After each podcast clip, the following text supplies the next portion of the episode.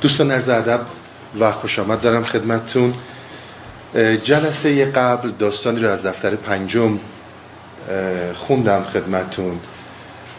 این داستان ربط شاید زیادی داره به داستان اول مصنوی پادشاه و کنیزک که در دوره پاییزی داشتیم داستان رو. داستان از این قرار بود که یه امیری امیر عادلی بود امیر خوشدلی بود. و بسیار مشفق و دریادل بود. براش یه مهمانی رسید.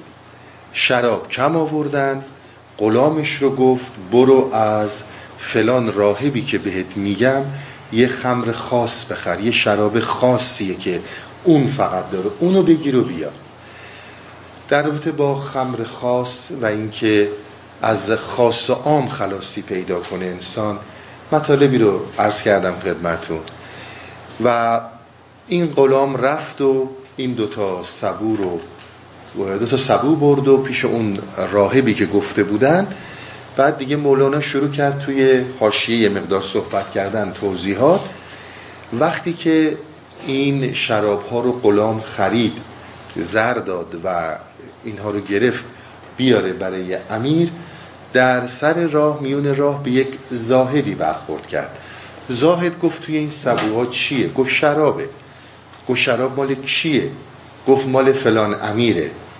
گفت پادشاه اسلام گستر. حالا اون موقع اسلام نبوده عهد عیسی مسیح بوده. ولی پادشاهی که طالب حق این داره شراب می‌خوره. سر این موضوع ما داستانمون تموم شده. تا اینجا رسید که جلسه قبل صحبت ها به پایان رسید. من راجع به زاهد مطالبی رو خدمتتون عرض کردم که زاهد در اصل لغت یعنی چی؟ به چی میگن زاهد؟ به کی میگن زاهد؟ و یه نکته ای رو هرگز فراموش نکنید. زاهد به هیچ عنوان ربطی به عارف نداره. من اینایی رو که خدمتتون عرض می‌کنم ما سندهای متفاوتی رو غیر از مولانا غیر از حافظ غیر از خود سنایی من نکته رو حالا الان تو ذهنم رسید از پیر حرات در طبعاتش. میگه مردم صوفی رو تصوف رو با زهد و زهاد یکی می‌گیرن. این کلام پیر حرات هستش. در صورتی که چنین نیست. زاهد کسیه که به سمت دنیا کلا نمیره. صوفی کسیه که به سمت دنیا میره اما مهر دنیا رو نداره. زاهد کسیه که از تنعمهای زندگی خودش رو محروم می‌کنه. جلسه قبلم خدمتتون عرض کردم اون کسانی که ریا می‌کنند در لباس زهاد میان اونا اصلا مد نظر عرفای ما نیستن. اونا ریاکارن. حالا هر لباسی میپوشن. اون کسی که واقعا از دنیا بریده و به سمت دنیا نمیاد و زاهده همینی بودش که مولانا در جلسه قبل گفت. گفتش که یک زاهدی که در بلا پیچیده غم دیده است داغ رو داغش هست. فرق عمده هست بین عارف و بین زاهد. زاهد اگر چه علاقه داره که یک چیزی رو داشته باشه خودشو جدا می‌کنه. عارف با وجود اینکه دست بر داره مهری بهش نداره. شاید اگر بخوایم داستان رو یه مقدار عمیقتر ببینیم در حقیقت فرقش زمانیه که گربه دستش به گوش نمی‌رسه میگه بو میده. ولی یه زمانی هستش که دستش به گوش می‌رسه و نمی‌خوره. اینا با هم خیلی فرق می‌کنن. متاسفانه در تاریخ ادبیات ما در فرهنگ عرفانی ما همیشه عابد و زاهد و عارف و ده همه اینا رو کاسه کردن. این ابدا به این معنی نیستش. و زاهد شخصیت نا... به اصطلاح ناستوده ای هستش در عرفان ما. مثل محتسب مثل پلیس. اینها همیشه با اینها درگیر بودن. هر وقتی می‌خواستن این نکته منفی رو مطرح کنن از اینها مطرح می‌کردن. همیشه هم به ما گفتن زاهد من بارها خوندیم. یا حالا بخوام وارد داستان ها بشم نمیشه. از حافظ زیاد خوندین از مولانا زیاد خوندیم. اینها بر این مسئله پافشاری داشتن که زاهد چه ریاکار باشه. چه واقعا زاهد باشه سمتش نرید. اینها در هر دو صورتش دو قطب منفی هستند و اصلا باوری به این داستان ها عرفای ما نداشتن خلاصه تا اینجا رسیدیم که آقای زاهد به غلام گفت طالب یزدان آنگه ایشونوش باده شیطان و آنگه نیم هوش از امیری راد گرفت. گفت تو هوشی نداری. چطور داری مست می‌کنی؟ در این دو بیت آخر و داستان کوتاهی بعدی رو که مولانا میاره اینها علتهای کچفهمی بسیاری از ما آدم ها نسبت به مصنوی و علل خصوص مصنوی. چون بدون رعایت ذهنیت شنونده. این همه شاید تمام 20 دقیقه نیم ساعت ما راجع به زاهد و پلیدی های زاهد از دیدگاه عرفان صحبت کردیم که اینها دارای چه مشکلاتی هن و چقدر خودشون رو محق می‌دونن. دارای عجب سنگینی میشن که ما ما این که مستحق رسیدن به حقیقتیم. با همه این صحبت هایی که می‌کنه یک مرتبه میاد یک حرفایی رو تو دهن زاهد می‌ذاره و یه حرفایی رو که می‌خواد بزنه از دهن زاهد نقل می‌کنه که خواننده گیج میشه. اینا از اون نکته های خیلی اساسیه. حالا تا اینجا گفت طالب یزدان و اینا. دو بیت آخرش ما توجه کنیم. هوش تو بیمه چنین پژمرده است. هوش ها باید بر آن هوش تو بست. زاهد داره میگه که آقا هوش تو تو می نخورده هوش انقدر به هم ریخته است. حالا وای به حال اینکه می بخوری. تا چه باشد هوش تو هنگام سکر؟ ای چو مرغی گشت سیده دام سکر. ببینید یه ظاهری این دو بیت آخر داره که بسیار ظاهر مشخصیه. یه آدمی که در حال عادیش در هوشیاریش فوق العاده تعادل نداره. فوق العاده به هم ریخته است. حالا فرض کنید بددهنه فرض کنید کتک می‌زنه فرض کنید هر چی. حالا وای به اون زمانی که مستم می‌کنه. این ظاهر داستانه. که آقا وقتی که تو در حالت عادیت اینه وای به اون روزی که مست می‌کنی. اما زیر این دو تا نکته رو مولانا مطرح می‌کنه. حالا تو داستان بعدم خیلی کوتاه می‌بینیم که چیا رو می‌خواد مطرح کنه. اولا سکر مست شدن فقط مخصوص می نیست. اصلا به این موضوع توجه آنچنانی نمی‌کنه. میگه تو مست خیلی چیزا هستی که فکر می‌کنی که فقط عقل تو هوش تو سید میشه در دام می. ببینیم زمانی که هویت شخص هویت فکری ما چاق میشه وقتی که بادمون می‌کنن. ببینید چه مستی فرهنگیزی داره. تالا شده برید جایی حتما مثلا براتون پیش اومده. جایی که اصلا انتظار ندارید یه مش آدم های فرهیخته آدم هایی که خیلی اسمشون سر زبوناست و همیشه شما براشون احترام قائلین. تا وارد میشین دست بزرگی بلندی براتون می‌زنن زیر پاتون بلند میشن. خیلی خوش آمدین.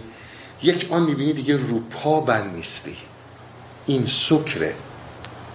این مستی. مستی و سکر فقط به اصطلاح زاییده الکل و شراب نیست. زمانی که اون چنان تحقیر میشی برعکس داستان. جایی که اصلا انتظارشو نداری اون چنان کوچیکت می‌کنن که اصلا پا رو پات بند نمیشه. دیدی میگه چجوری خجالت کشیدم؟ اون چنان شرمندم کردن. اون چنان به هم ریختن که زانوام دیگه لرزید. نشستم. و این همه سکره. سکر شا خودم نداره. و بعد واکنش هایی که ما به این مسائل داریم کاملا بستگی به نوع شخصیت ما داره بستگی به نوع درایت ما داره که چطور با این موضوع برخورد می‌کنیم. شما دیدید بسیاری از زمانهایی که خواستن کسانی رو فریب بدن استفاده هایی بکنن سیاست مدارها یا هر کس دیگه اینها رو باد کردن. و تو این خودباختگی اینها مست شدن. و خیلی کارا کردن که بعدا دیدن فریب بوده. اینها هم سکره.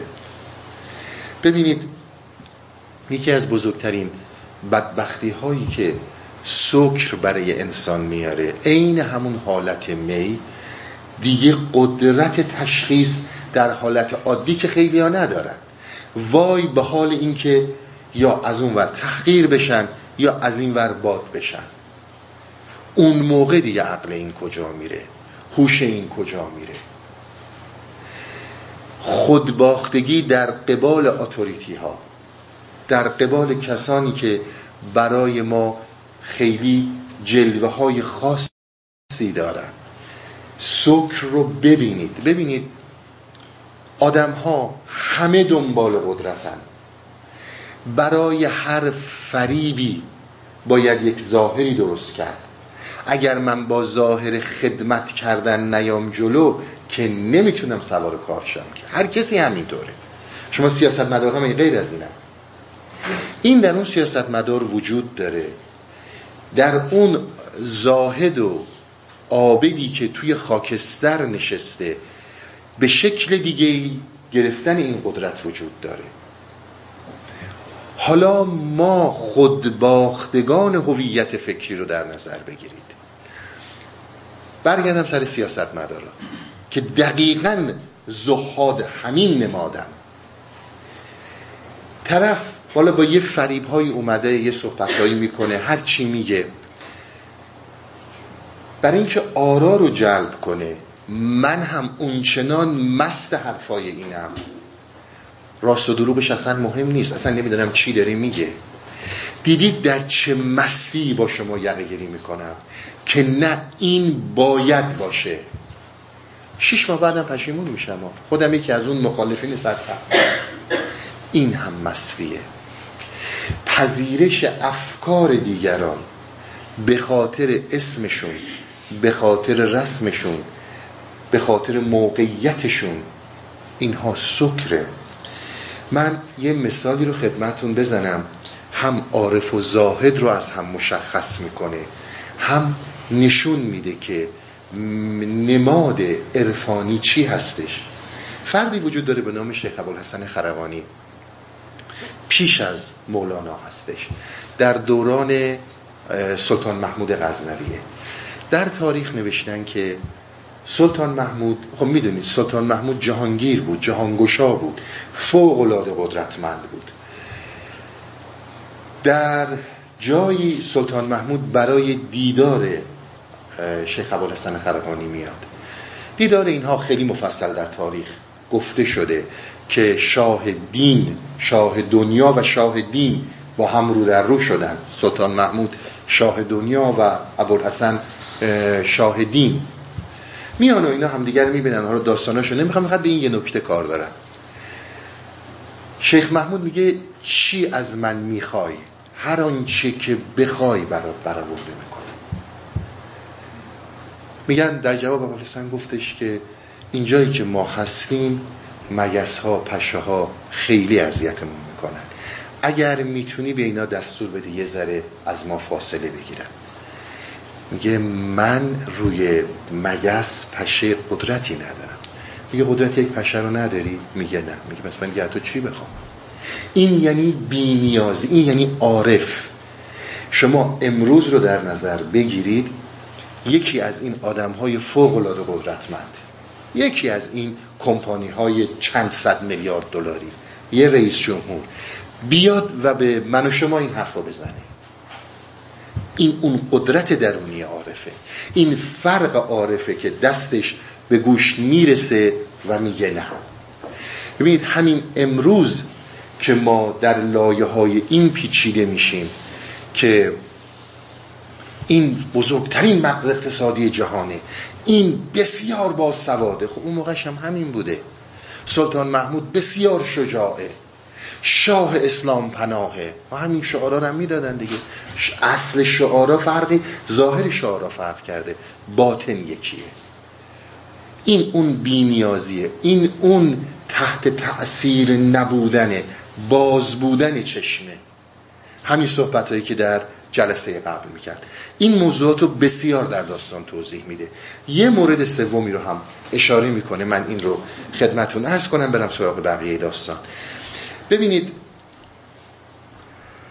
تا چه باشد هوش تو هنگام سکر؟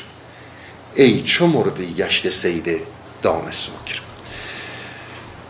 اگر دوستانی در مسائل طریقت بودن و در مسائلی بودن که در کشف و کرامت های بزرگانی بودن حالا شهود های هر چی که داشتن به یه نکته توجه زیادی داشته باشیم.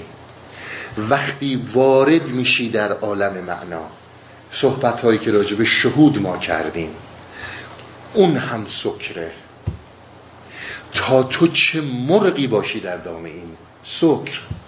در دام این بیخیشی سکر در واقع وقتیه که خیش میره دیگه خیشتن خیش میره. جلسه قبل صحبت همین بود دیگه. خسرو و بنده فرقی نمی‌کنن. این شهود می‌تونه فوقلاده وارد شدن در عالم شهود وارد شدن در عالم معنا. بسیار اگر آگاهی که ازش صحبت می‌کنیم نباشه بد جور زمین. به همین خاطر روی این نکته اگر هر جا هستید با هر پیر راستینی اگر هستید نه جلوتر برید نه عقبتر. چون فوقلاده مسئله مسئله مهمیه. ببینید امروز روز بسیار صحبت از این می‌کنن آرامش آرامش آرامش. خیلی از آدما چوب خشکن. به خاطر نادانی اصلا آرامش و بیخیالن. این آرامش به چه دردی می‌خوره؟ این آرامشی نیست که عرفان ازش صحبت می‌کنه. آرامش زمانی به مطرحی که آگاهی هست چون آگاهی تلاطم به وجود میاره. این خیلی مسئله مهمیه. آگاهی تلاطم به وجود میاره. وقتی که اون آگاهی میاد متلاطم میشی. اینجا می‌بینی عرفان چه نقشی رو برات بازی می‌کنه. اون آرامش با یه آدم بیخیالی که به هیچ چیزی اهمیت نمیده خیلی متفاوته. و بارها من خدمتون عرض کردم. اینی که ما عرفان رو بیمسئولیتی معنی می‌کنیم همچون چیزی نیست. و در عالم سکر من فقط اینو بگم کوتاه برای دوستانی که تو این مسائل وارد هستن. از من دوستانه داشته باشین. باز هر جور خودتون صلاح می‌دونید. در عالم شهود تشخیص رحمان و غیر رحمان. به این الف به یا و سادگی هایی که میگن ابدا نیست. این رو خیلی بهش توجه داشته باشین. این نیستش که یه نفر بیاد چهار تا چیز بکنه یاد بگیره چی رحمانه چی شیطانه. این مسیر به قول گفته عرفای ما بر اساس تعالیم اینها تا زمانی که وصل میشی تشخیصش بسیار مشکله. تا تو مرغی باشی که توی دام چه سیدی شده باشی. سید سکر چه سکری شده باشی. از همین رو اینهایی که در این مسیرها هستن به اینا توجه داشته باشن. حالا میریم بقیه این صحبتهایی که من به این دو بیت بود در یک داستان کوتاه مطرح می‌کنه. داستان رو ادامه میدیم از دفتر پنجم. حکایت زیاد که سخت دراز بود و برادرش شیخ اسلام تاج بلخ به قایت کوتاه بالا بود. و این شیخ اسلام از برادرش زیا ننگ داشتی. زیا درآمد به درس او و همه صدور بلخ حاضر به درس او. زیا خدمتی کرد و بگذشت. شیخ اسلام او را نیم قیامی کرد. سرسری گفت آری سخت درازی پاره در دوست حالا این حرف یعنی چی؟ خود مولانا توضیح میده. آن زیاد آن زیاد خوش الهام بود. رادر آن تاج شیخ اسلام بود. این آقای زیاد دلق یه آدم خیلی خوشزوقی بوده خوش سلیقه‌ای بوده دادر یعنی برادره. برادر اون تاجی که لقب شیخ اسلام بوده. این آقای تاج لقب شیخ اسلام بوده. تاج شیخ اسلام دارالملک بلخ تاج که شیخ الاسلام هست در پایتخت بلخ بود کوته قد و کوچک همچو فرخ. خیلی قد کوتاه بود و ریزه پیزه بود عین جوجه.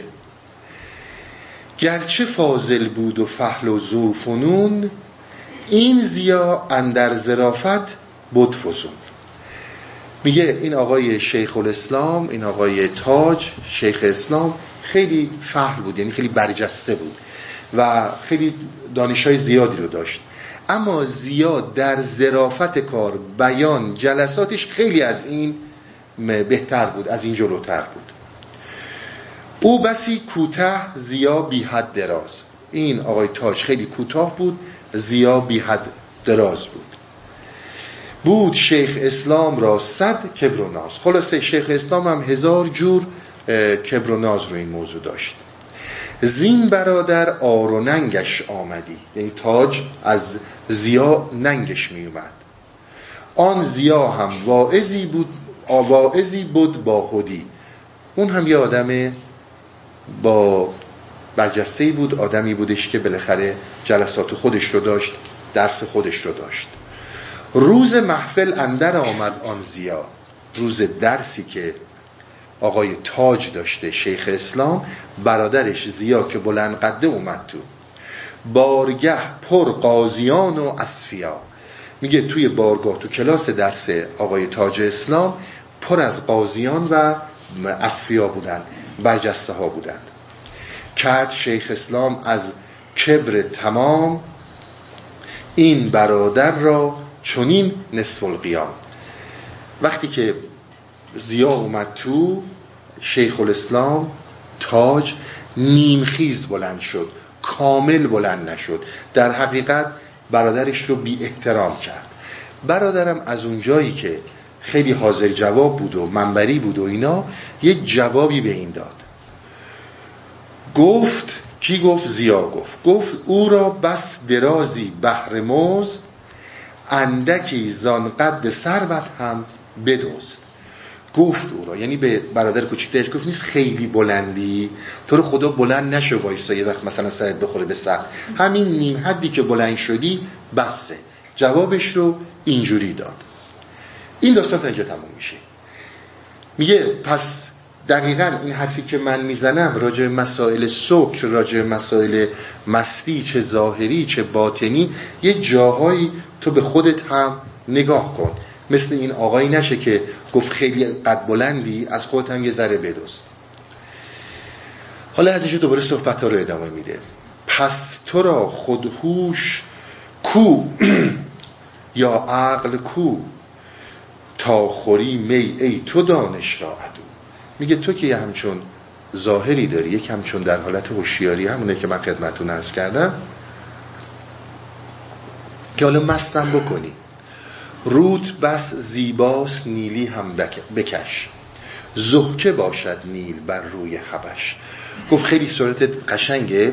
نیل یعنی آرایش بکن. یه وسایلی بوده که اون موقع آرایش می‌کردن.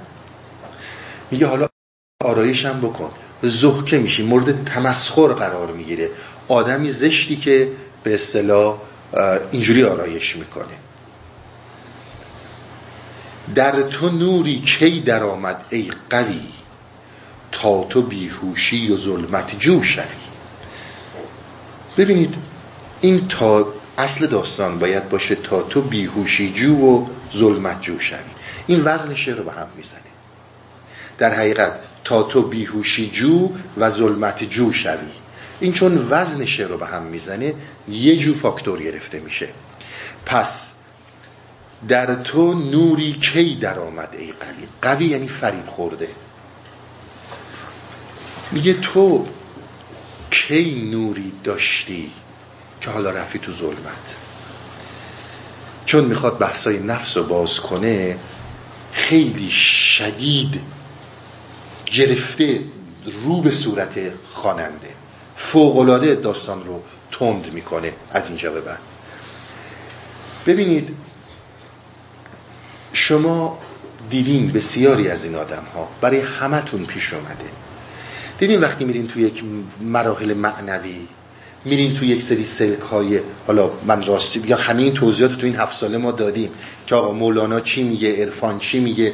اونی که میری اول از همه باید به خودت نگاه کنی ببینید تشخیص چطوره و و و خیلی چیزایی دیگه. من بعد از اونها دارم این صحبت ها رو می‌کنم. میگه ما این همه از زاهد ها بعد گفتیم. این همه گفتیم اینها راستش دروغه دروغش هم که دروغه. اما تو خودت رو دیدی؟ تو به خودت یه نگاهی کردی؟ تو چی هستی؟ حالا می‌خواد انسان رو باز کنه. در وهله اول در تو نوری کی در آمد ای قوی؟ شما میگید شما میگید توی مسائل معنوی.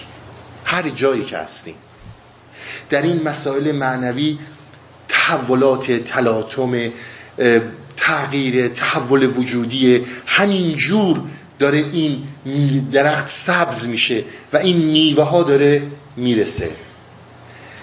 بسیاری از این نصیحت عوام رو این آدم هایی که آدم خوبن دلشون براتون میسوزه برای هممون میسوزه. دیدی میاد میگه همه اینا خیلی خوبه من اصلا می‌خواد خیلی با می‌خوایم فیگور روشن فکری و تحصیل کردگی بگیریم دیگه. اما بپا از زندگیت. نیفتی یه مقداری به زندگیت برس. اون نمی‌دونه داره چی میگه. میگه تویی که داری این رو میگی و تویی که داری اینو میشنوی و رود اثر می‌ذاره آخه کی نوری اصلا درت اومده؟ کی با معنا چفت و جور شدی که حالا یه مدتی ظلمت و بیهوشی و جدا شدن از معنا برات لازمه؟ تو که همیشه گمراه بودی. چرا گول می‌خوری؟ در تو نوری کی در آمد ای قوی؟ آقا اصلا به چی نشده؟ هنوز با یه قاشق آب چطور افتادی به شنا؟ اون وقت تازه یک فیگور متفکرانه هم میاد و این نصیحت رو بهت می‌کنه. من که همش تو همون زندگی چسبیدم. معنا برام حاشیه است یا اصلا وجود نداره. بذار یه نوری بیاد بذار یک تحولی باشه که بعد بگم آقا من حالا یه مدتی بهترینه که متوقف باشم. بسیار این نکته ها مهمه ها بسیار این مسائل رو ما باش برخورد می‌کنیم. من در این مسیرهای عرفانی رفته بودم و اینطوری شدم اینطوری شدم دیدم نه برگردم به زندگیم. به کجا رسیدی؟ چی چی شده؟ که حالا فکر می‌کنی باید برگردی. سایه در روز است جستن قاعده. میگه که سایه رو توی روز میرن به دنبالش میگردن. در شب ابری تو سایه جو شده. میگه تو شب تاریک و ابری تو میای میری دنبال اینکه سایه پیدا کنی. اون که مش تاریکه. در یک کلام من خدمت شما عرض کنم. انسان در هویت فکری که بارها راجع به صحبت کردیم انواع و اقسام فریب ها رو می‌گیره. انواع و اقسام شکل های فریبنده رو به خودش می‌گیره. من اگر دنبال یک حقیقتی رفتم کدوم حقیقت رو دیدم؟ کدوم روشنایی رو دیدم؟ من که همش در تاریکی بودم. شما این داستان ها رو به زمان مولانا هم همین حالت ها بوده. فقط عرض منو باز می‌خوایم باور کنیم نه که فقط لغت ها مدرن شده لغت ها عوض شده اصلا همه همین بوده. من یه آدمی هم که ترسو هم. من یه آدمی هم که خودم رو ملامت می‌کنم. انواع و اقسام این مسائلی که داریم. من یه آدمی هم که احساس گناه شدید دارم. من یه آدمی هم که که که که که که. در خیلی از ما این مسائل وجود داره. علل خصوص فراموش نکنید. زمانی که انسان یه مقدار بر خودش آگاه تر میشه و می‌بینه می‌تونه خیلی از اینها رو آگاهانه ببینه وقت متوجهش میشه. خیلی از ویروس ها خیلی از بیماری ها زیاد قابل درک نیستن. تا روزی که آب از سر آدم میگذره. نفس یک هویت فکری یکی از این مسائل. ترسوام نمی‌دونم. هرچی هستم. بیورزم چند صد هزار سیستم روانشناسی برای ما درست کردن که ما تو این سیستم های روانشناسی مختلف میریم و خیال می‌کنیم که در روشنایی بودیم. در تاریکی مطلق دنبال ابر بودیم. دنبال سایه بودیم. موفقیت فلان. موفقیت در 20 جلسه. رها شدن از تلاطم های درونی سکون و آرامش در 20 جلسه. فلان دکتر از فلان جا کشف علمی آورده. ببینید فرق طریقت با آدم عادی در همینه. اون زمان در دوران مولانا صحبت این بود کشف مذهبی الهی از طرف خداست. امروز هر کی هر چی می‌خواد به ما بده میگه علمه. ما هم که تشخیص نمیدیم فوری قبول می‌کنیم. کدوم یکی از اینها کوچکترین تاثیر رو ما گذاشته؟ انسان یک ملغمه پیچیده که یک طرفش رو بگیری درست کنی ده طرف دیگش میریزه. حرف مولانا اینه. میگه عزیز من اگر می‌خوای از این تاریکی نجات پیدا کنی باید بیای به روز. یعنی به طور کلی باید هویت فکری رو کنار بذاری. به طور کلی نفس باید کنار بره. در یک جزئیت بهت کمک نمی‌کنه. فقط اینکه من برم ترسم رو درست بکنم حتی اگر این ترس درست شه ده تا چیز دیگه درست میشه. این مسائل هم اون زمان به همین صورت ها بوده. فقط خیلی جاها فلسفی جلوش می‌دادن خیلی جاها دینی سلوش می‌دادن امروز روز هم علمی جلوش میدن. این همون موضوعیه که این داره میگه.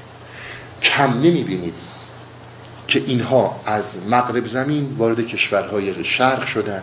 در خود شرق به یه شکل دیگه اینا رو داشتن که آقا نمی‌دونم بیا این کارو بکن. همش بشین مثبت فکر کن.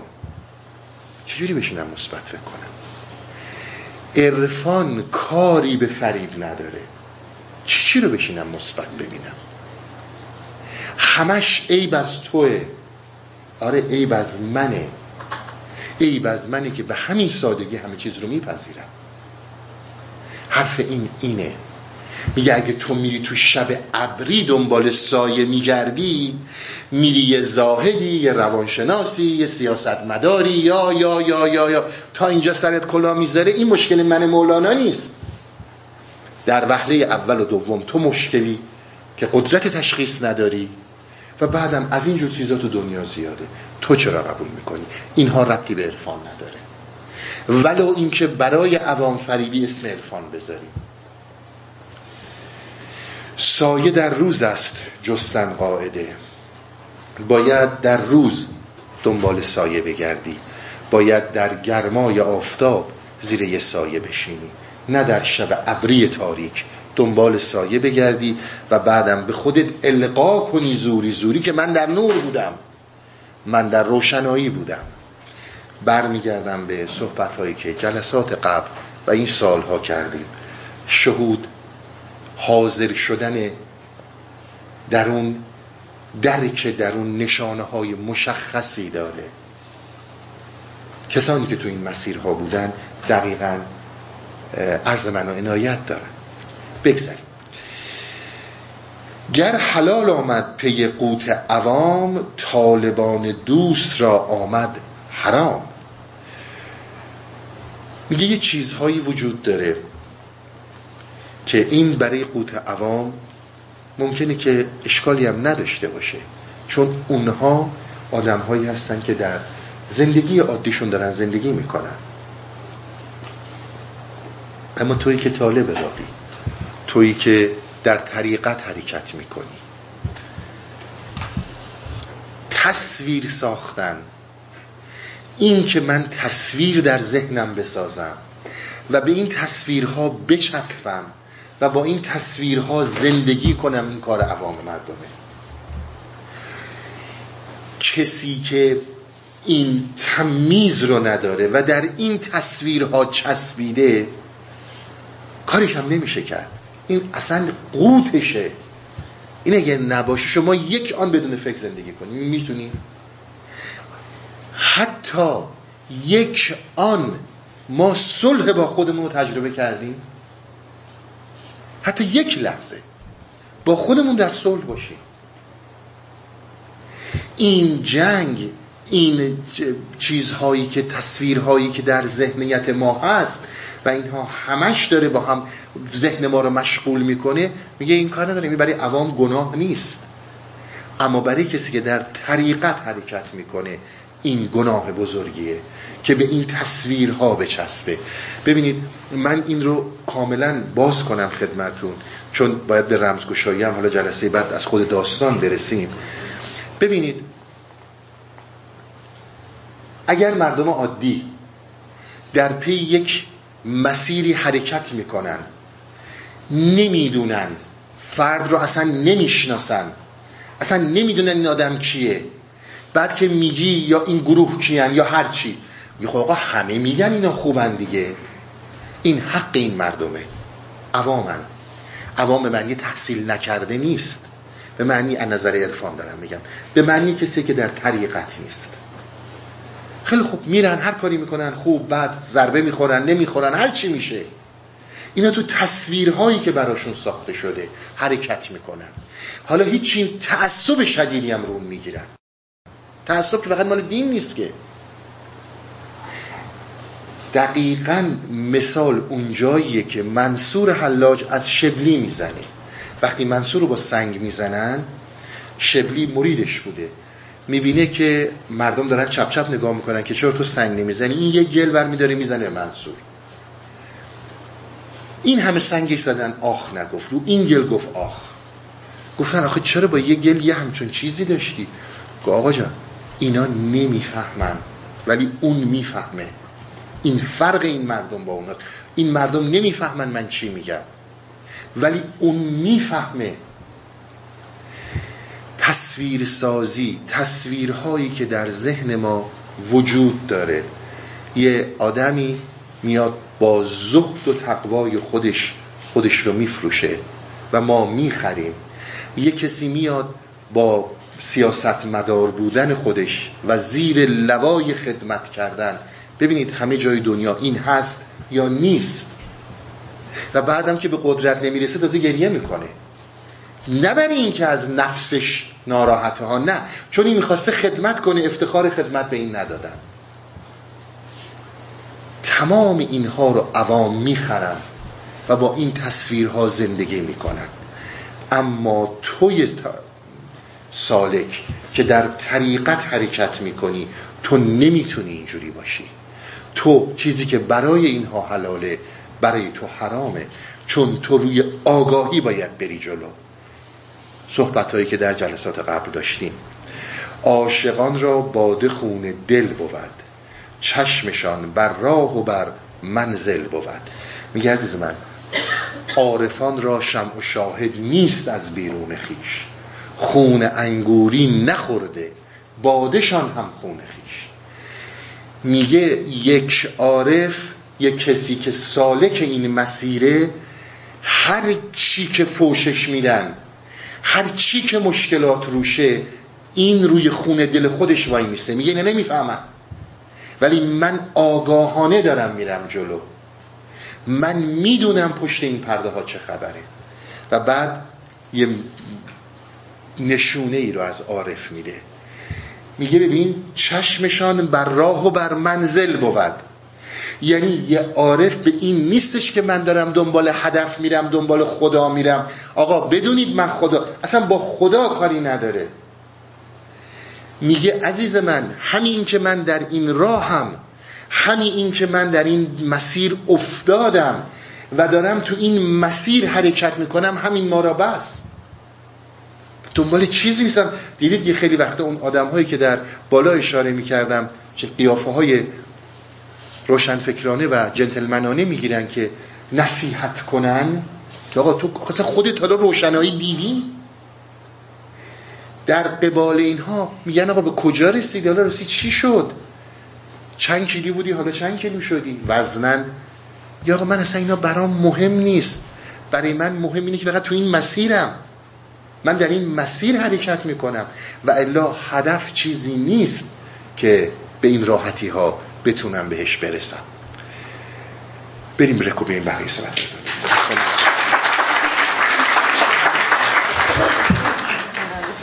خب عاشقان را باده خون دل بود چشمشان بر راه و بر منزل بود. من خدمت نرس کنم. داستان پیچیدگی های خاصی داره. در رمزگشایی های کلی. ابیات هم فوقلاده غنی هستن من مجبورم بیت به بیت توضیح بدم تا در نهایت برسیم به رمزگشایی های خود هستی اوریان از داستان. عاشقان را باد خون دل بود. کسی که سالک مسیر معنوی و طریقت هستش چشمش بر حال خودشه بر شرایطیه که داره. بر اون مسیر خودشه. ببینید اینجاست عرفان فوقلاده متفاوته. عرفان هدفی نمی‌سازه که برو دنبال یه چیزی که ذهنت ساخته. یه تصویری که حالا یا اتوریتی بیرون یا ذهن و فکر فعال خودت ساخته. می‌خوای بری بریسی به یه خدایی که اصلا نمی‌دونی خدا چی چی هست. این فرق عرفانه. اون حالی که تو داری اون شرایطی که تو درش هستی اون لحظه به لحظه طور به طور شدنت چشمش به اونه. اینه که برای من ارزش داره. این غم رو این حرکت رو به دنیایی نمیدم. با جهانی عوض نمی کنم در چنین راه بیابان مخوف این قلاووز, این قلاووز خود با صد کسوف. بیابان که مخوف قلاووز یعنی راهنما بلدی. بلدی که همین خرد ما هست با صد کسوف رو در روه. دیدین یه جایی اصلا خرد انسان بلکاوت می‌کنه. اصلا انگار اینکه هیچی رو اون موضوع نمی‌دونی. خیلی برای ما پیش میاد. جاهایی که نمی‌دونیم که نمی‌دونیم. یه جاهایی توی چیزایی هم که می‌دونیم می‌بینیم خیلی وقتا کسوف میشه. اصلا مثل یه آدمی که با این مورد با این موضوع اصلا برخورد نکرده. میگه حالا راه بیابان که اینطوری هست کسوفم که خرد ما صد جور داره. خاک در چشم قلاووزان زنی. خاک در چشم قلاووزان زنی. کاروان را حالک و گمره کنی. یا اگر قرار بر این باشه که به راهنماهای درونیت این ابیات من تو رمزگشایی های اصلی خیلی قشنگ خدمتون عرض خواهم کرد. میگه حالا تو هم هی بیا با گرفتن این تصویرهایی که از بیرون بهت میدن هی خاک بریز توی روشنی باطنت توی راهنمایی درونت توی قلاووزی که داره بهات موج می‌زنه. فکر کردی قدم از قدم برمیداری؟ مشکل خود آدم یکیه صد تاست صد تا هم از بیرون میریزن. خب معلومه که به حلاکت می‌رسه. کاروان. نانجو حقا حرام است و فسوس. نفس را در پیش نه نان سبوس. میگه حتی این نون جو برای نفس برای هویت فکری حتی اون براش حرامه حالا من خدمتتون عرض می‌کنم بیات رو دشمن راه خدا را خار دار خار دار دزد را منبر منه بردار دار. دوز را تو دست دوز را تو دست ببریدن پسند. از بریدن عاجزی دستش ببند. گر نبندی دست او دست تو بست. گر تو پایش نشکنی پایت شکست. من یه چیز ظاهری خدمتون بگم چون می‌دونید اصلا اینا ظاهری نیست ولی فقط برای ذهن. ببینید دست دوز رو ببر. یه چیزی رو من خدمتون ارز کنم از امام غزالی چون مولانا بسیار گرفته از امام غزالی بسیار صحبت ها از غزالی هست. غزالی من بارها خدمتون ارز کردم. تقریبا اگر ذهنم درست یادی بده 492 یا 93 هجری این اصلا به طور کلی متحول شد. اون مفتی اون فقیه بزرگی که فوق العاده مذهبی بود یک مرتبه عوض شد. و می‌دونین درس و مدرسه اینا رو رد کرد رفت. سالها ازش بیخبر بودن داستان طولانی داره. تا رسیدیم به کتاب احیاء علوم دین و بعد کیمیای سعادت من بارها به این کتاب ها استناد کردم. کلامی رو میگه غزالی. میگه هر زمانی که دزدی اومد خونتون رو دزدید. یه سجاده بندازین دو رکت نماز عف بخونید که خدا شما رو ببخشه. عنایت کنید. دزد اومده خونه من رو دزدیده من سجاده بندازم نماز عف بخونم که خدا منو ببخشه. اون دزدی کرده ولی من مقصرم. در مصنوی حالا انشالله به موقعش حالا نمی‌دونم تو این داستان هایی که میریم می‌رسیم به این موضوع ها اشاره شده. تا دست دزدای بزرگ بازه جلوی دزدای کوچیک رو نمیشه گرفت. این بسیار نکته مهمه این از همون اون زمان هست. شما تا میایین در ویکتور هوگو و بینوایان و میایین تا امروز. تا دست دزدهای بزرگ بازه دست بریده نمیشه نمیشه دست یکی رو برای آفتاب دزدی برید. اینها توضیح ها توجیه حتی زندان کرد یا هر چیز دیگه. این نظر عرفای ما بوده. میگه وفاداری انسان ها به دزدهای بزرگ قدرتمند که در مسند قدرت نشستن و اینها به اونها وفادارن نمیشه هر جامعه یه ثروتی داره. وقتی که من زیاد به عنوان یک رهبر به عنوان یک پادشاه به عنوان یک رئیس جمهور دزدیدم خب اون جامعه خالی میشه. این دست رو ببرید نذارید و این قدرت بمونه. میگه خیلی حالا به قول امروزی ها علامت بشیم بگیم آقا دست نبریم. بالاخره زندانش کن. بالاخره یه کاریش بکن. نزار دست دزد باز بمونه. این نکته فوق العاده مهمیه که عرفای ما به این موضوع توجه داشتند. دشمن راه خدا را خار دار. به هیچ عنوان تقاضا می‌کنم مسائل رو دینی نبینید. ببینید مسئله هویت فکری مسئله نفس. دقیقا یک دزد در انسان. من این رو باز می‌کنم خدمتون. تا شما ببینید که این دقیقا چی می‌خواد بگه. شما زمانی که نفس همیشه دو طرفه. یک طرف که باشه خاموش میشه. عین بازی پینگ پونگ میمونه. شما وقتی که توپو می‌زنی یکی دیگه باید جواب بده. اگر اون فرد نباشه پینگ پونگ معنی نداره. می‌خوام صحبت اینو باز کنم. ببینید شما وقتی که با انسانهای هویت فکری همه ما انسانها که بی نهایت همدیگر آزار میدیم.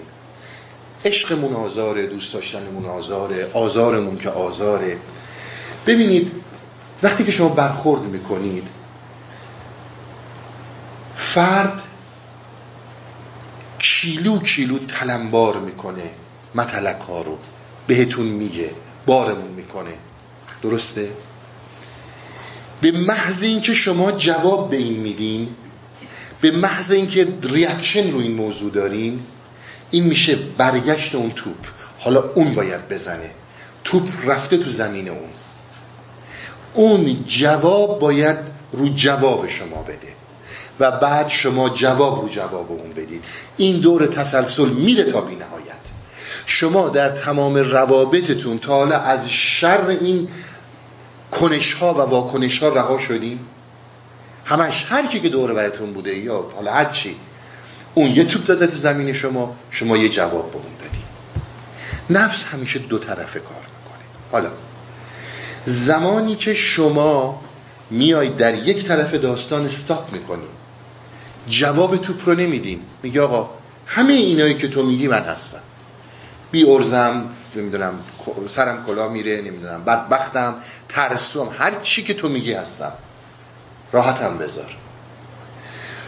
اون زمان شما تازه می‌بینید بازی در اون طرف داستان شروع میشه. که کم آوردی حالا دیگه زدی به این که فقط صدای منو خاموش کنی؟ بیا از خودت دفاع کن. مرد باش ارزه داشته باش. یعنی حتی زمانی که سکوت می‌کنی که آقا دست از سرم وردار. خب من هستم نیمه همینم من بی لیاقتم من بی ارزم من بی هر چی که تو میگی. اون ور میز اون وقت اون احتیاج به بازی داره. اون باید بازی کنه با شما. اگر شما شما امتحان کنید این روابطی که دارین این مطلق هایی که بارتون می‌کنم همچین گنده گنده که میندازن خیلی ساده سرتون بدازین پایین بریم یه مدتی که بگذره اول میگن نمی‌دونم غیر اجتماعی بلد نیست بی ارزه است. بعد وقتی می‌بینن توجه نمی‌کنیم یعنی اصلا روابط خراب شد. چون اون دنبال یه حریف میگرده. دنبال یه بازیگر میگرده. دنبال یکی میگرده که وقتی می‌زنه اونم جواب قشنگی بهش بده که در جواب اون این بتونه یه جواب دیگه ای بده. این عین داستان انسانهای هویت فکریه. شما غیر از این که نمی‌بینید که در درون انسان داستان به همین نحویه که من خدمتتون ارز کردم. بازی پینگ پونگه می‌زنی جواب میده. این در درون هم اتفاق میفته. این موردی که من خدمتتون ارز کردم بیرونیه. وقتی بر میگردیم درونی این هم درونی وجود داره. عمدتا انسان در نقطه های عمیق ضعفش مسائل رحمه. انسان خیلی جاها در رحم خیلی بیشتر فریب می‌خوره. حتی رحم به خودش. ببین خب من یه آدم حالا بدبختی بودم. یک آدم ناتوانی بودم. یه آدم بیورزه ایم باید حرکت کنم به سمت با ارزه شدن. یعنی یه توپی در درون اومد این بر حالا تو باید جواب این رو بدی. برای اینکه بتونی بری دنبال با ارزه شدن برای اینکه بتونی بری دنبال اینکه قدرتی پیدا کنی. دقیقا نکته اینجاست. عرفان حرفش اینه که ریشه اینها رو در درون بزن رهاشون کن ولشون کن. با اینها نجنگ. جنگیدن الان دقیقا همین مسئله است که مطرح می‌کنه. جنگیدن با اینها اینها رو قویتر می‌کنه. تو در حیله های بیشتری فرو میری. باید یاد بگیری که چطور با چطور با این مسائل درونیت هماهنگ شی. اون وقت از این نقطه حرکت می‌کنی به یه نقطه دیگه. وقت از اون نقطه حرکت پیدا می‌کنی به یه نقطه دیگه. می‌دونید این چی میشه؟ میگی امروز بی ارزه بودم. حالا امروز داری به خودت القا می‌کنی که با ارزه ای اون وقت از این ور ترس میاد برات که آقا این با ارزه بودن از دستت نره. کسایی دیگه نیان تو رو له کنن. اون ترس این همون ملغمه ایه که من عرض کردم خدمتون اون ترس باعث چیز دیگه میشه. اون وقتی میگه میشه یک کلاف سردرگم اونی که انسان در تاریکی حرکت می‌کنه از اون پادشاه وجود دور میمونه همینه. دشمن راه خدا هم همینه. ولی اصلا مسئله مسئله دینی نیستش. اینی که دزد را منبر منه بردار دار. یعنی همینایی که من خدمتون گفتم. توی پینگ پونگ نیفت بازی کن. اون میگه تو باید بشناسی بری بخونی بری یاد بگیری بری تو این کدهایی که میدن چهار تا کلام یاد بگیری که حالا جواب اونو درست بدی. هی میری تو این هیله ها این یعنی بردیش تو منبر. این یعنی بردیش تو منبر. در این مسیری که میری جلو هر جایی که روشنایی درت به وجود بخواد بیاد. این هویت فکری اون کاری رو با تو می‌کنه که تک تک روشنایی های درونت رو بدزده آنالایز کنه تحلیل کنه به تحویل بده. میگه تو نمی‌تونی با این دزد کنار بیای. باید دست دزد رو ببندی.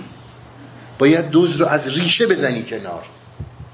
این که من برم توی این کلاس یا برم تو این جلسه یا برم تو اون فرقه که مثلا این یه ایرادم درست بشه این نیست. این صحبت این اینه. باید دست این دزد رو این هویت فکری رو از وجود خودت کوتاه کنید شما باز در اینجا عنایت می‌کنید چه فرقی وجود داره بین عرفان مولویه با اون سیستم های روانشناسی یا با این داستان های فرقه های متفاوتی که امروز روز به وجود اومده یا حتی زمان مولانا بوده با یک جز اینها برخورد نمی‌کنن. این میگه دزد نفس هویت فکری به طور کلی باید از بین بره. اگر از بین نره پاتو میشکنه. یک نکته اگر بر اساس خیال و توهم درست بشه صد تا نکته دیگر مشکل پیدا می‌کنه. اصل صحبت اینها بر این موضوعه که دست دزد رو ببر. اگر هم نمی‌تونی ببری لاقل دستشو بالاخره یه کاری بکن. نزار همینجور تو وجودت بچرخه. میفته سنگی می‌زنه از روی غیرت به قول مولانا. بر سبو و سبو رو میشکنه. وقتی که سبو میشکنه غلام از زاهد میترسه. زاهد می‌بینه فوق العاده عصبانیه و سبوهای این رو شکست. بلند میشه حرکت می‌کنه به سمت امیر میدوه پیش امیر. امیر میگه که چی شده؟ میگه والا یه همچون زاهدی سبوهای شراب رو شکست. تا اینجا میشه داستان امشب از جلسه بعد میشه این که امیر میره برای گوشمال دادن زاهد. خسته نباشین تا جلسه